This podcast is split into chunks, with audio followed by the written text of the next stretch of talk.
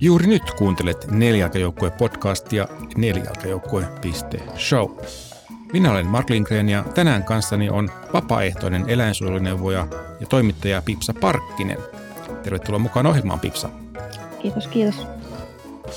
Tänään me puhumme pentutehtailusta, joka on, on monitahoisempi äh, ongelma tai ilmiö kuin yhtäkkiä tulisi ajatelleeksikaan, mutta, mutta ennen kuin mennään sinne, Pipsa, niin mit, miten sinusta tuli eläinsuojelija? Varmaan alkusysäys tapahtui 2009, kun hankin silloisen puolison kanssa ensimmäisen koiran, joka tuli Espanjasta, eli oli tämmöinen rescue-koira. Sitä myötä aloin seurata sitten niin kuin eläinsuojelua jotenkin enemmän ja haaveilin myös käynnistä näillä ulkomaisilla koiratarhoilla. Mutta samalla aloin miettiä, että tota, miten täällä kotisuomessa voisin päästä tuommoiseen auttamistyöhön mukaan ja olin sitten yhteydessä tuonne Helsingin eläinsuojeluyhdistykseen ja olin siellä sitten tota, nelisen vuotta kävin aktiivisesti hoitamassa kodittomia koiria. Ja tota, mun tuttava piirissä on, on tämmöisen yhdistyksen kuin eläinsuojeluyhdistysten kummit, niin ää, perustajia.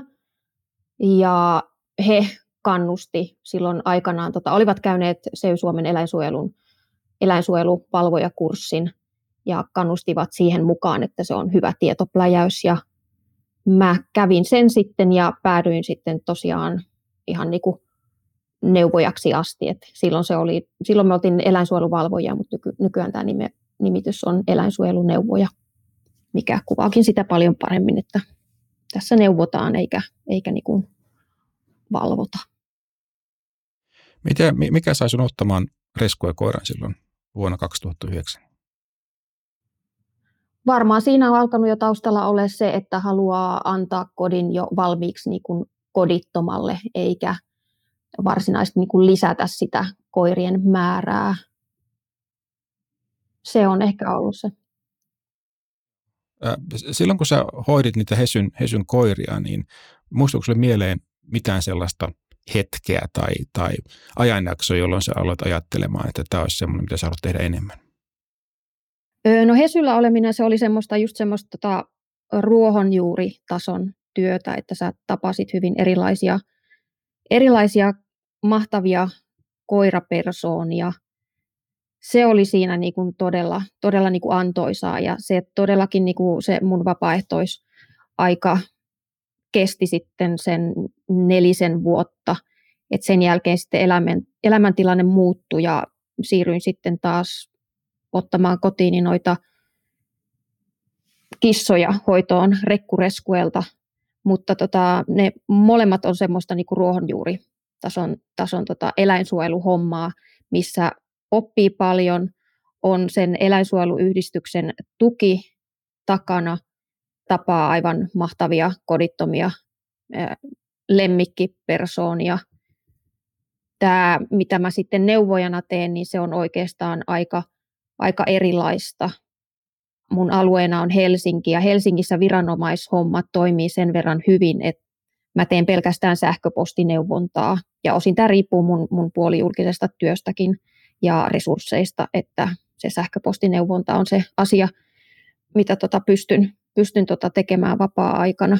Ja tosiaan pääkaupunkiseudulla myöskin tota eläinsuojelu ihmisten verkostot on melko hyvät, että täällä toimii sen verran monta eläinsuojeluyhdistystä, että osa niin kuin tämmöisistä eläinsuojelutapauksista, niin sitäkin kautta sitten hoituu, eli tota, luonnonvaraiset eläimet saa apua ja, ja tämän tyyppistä.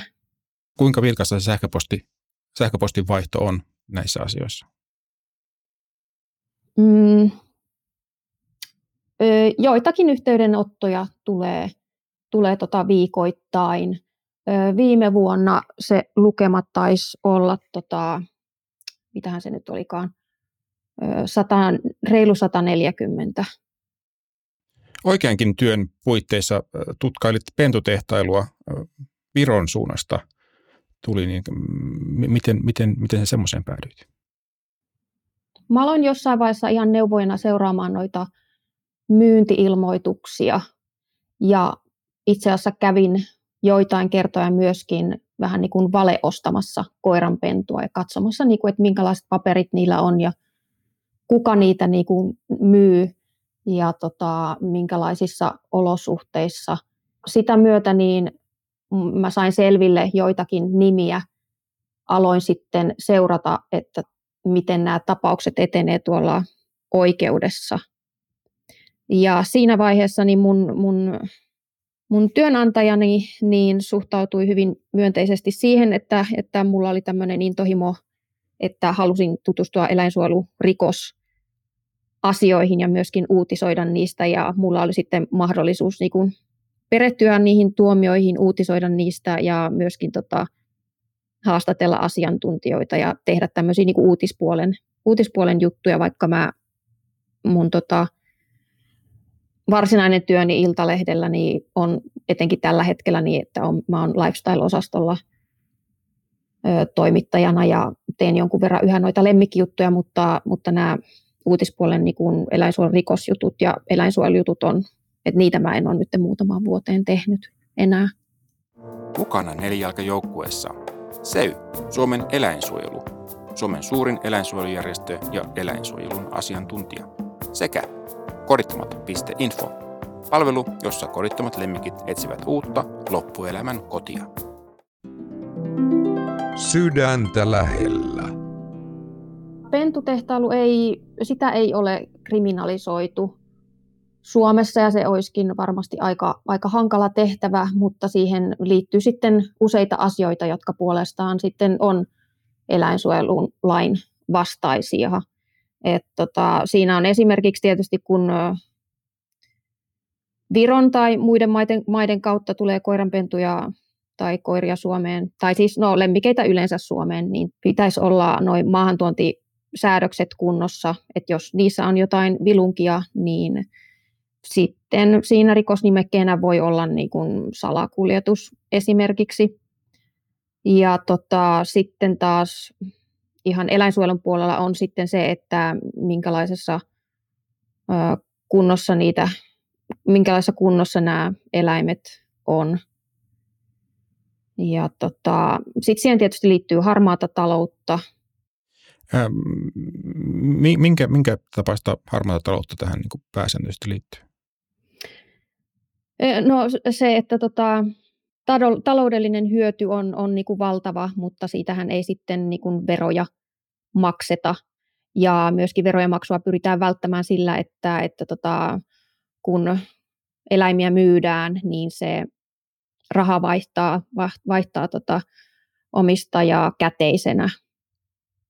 Ja se onkin yksi, yksi neuvo tota, tässä näin, että kun on lemmikkiä ostamassa, niin älä, älä suostu käteismaksuun, että maksa aina jollekin tilille, niin silloin tota, verottajankin on helpompi päästä, päästä perille siitä, että jos jotain, jotain tota vilunkia on, on tekeillä.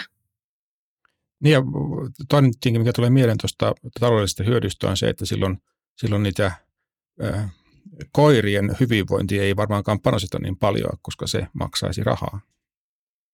Öö, nimenomaisesti joo, silloin, silloin tota, sitä tuloa tehdään, tehdään tota koirien hyvinvoinnin kustannuksella, eli, pyritään pitämään kulut mahdollisimman pieninä ja tuotto sitten mahdollisimman suurena. Ja koirat on sitten niitä, ketkä tota, siinä kärsivät.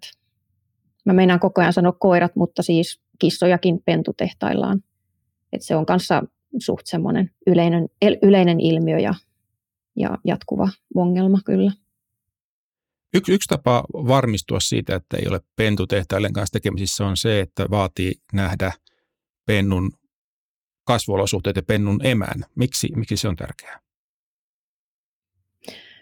Se on tärkeää siksi, että näkisi ne olosuhteet, missä, missä tota, nämä eläimet kasvavat ja siinä voi myöskin niinku huomioida, että minkälainen se, se emä sitten on, koska sitten on tämmöisiä erinäisiä asioita, mitkä myöskin tota, periytyy aina koiralta pennulle ja pelokkuus ja arkuus kuuluu näihin, näihin asioihin.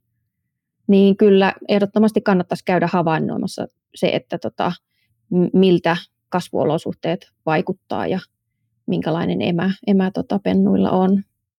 miten näiden pentutehtailijoita onnistutaan saamaan kiinni ja miten sitä toimintaa pystytään jotenkin kontrolloimaan tai estämään?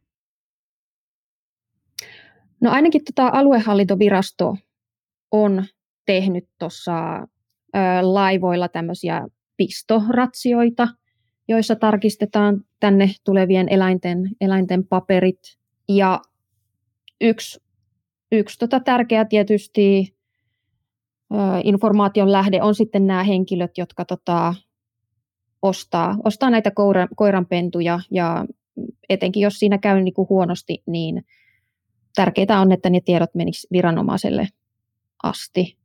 Et sitä kautta nyt ainakin, mutta tota, ihan tarkalleen en esimerkiksi tuosta rajavalvonnasta tiedä, että enkä myöskään tiedä tarkalleen siitä, että onko meillä kuinka yhteistyötä esimerkiksi Viron viranomaisten kanssa. Näkyykö niitä missään niitä tu- tuomioita sitten? Onko meillä mitään hajua, kuinka paljon pentuteilijoita tuomitaan vai tuomitaanko heitä ylipäätään ollenkaan? Kyllä heitä tuomitaan, mutta ö, niitä voisi olla aika hankala larata tuolta kaikkien tota, mahdollisten tuomioiden joukosta, koska tota, siinä sitten nimikkeenä etsitään just eläinsuojelurikoksia, salakuljetusta ja tämän tyyppistä. Mutta siis tuomioita on, on todellakin tullut. Suomalaiset pentutehtailijat on saaneet tuomioita viime vuosina kyllä, ja tota, samoin myöskin sitten Viron kautta tänne trokanneet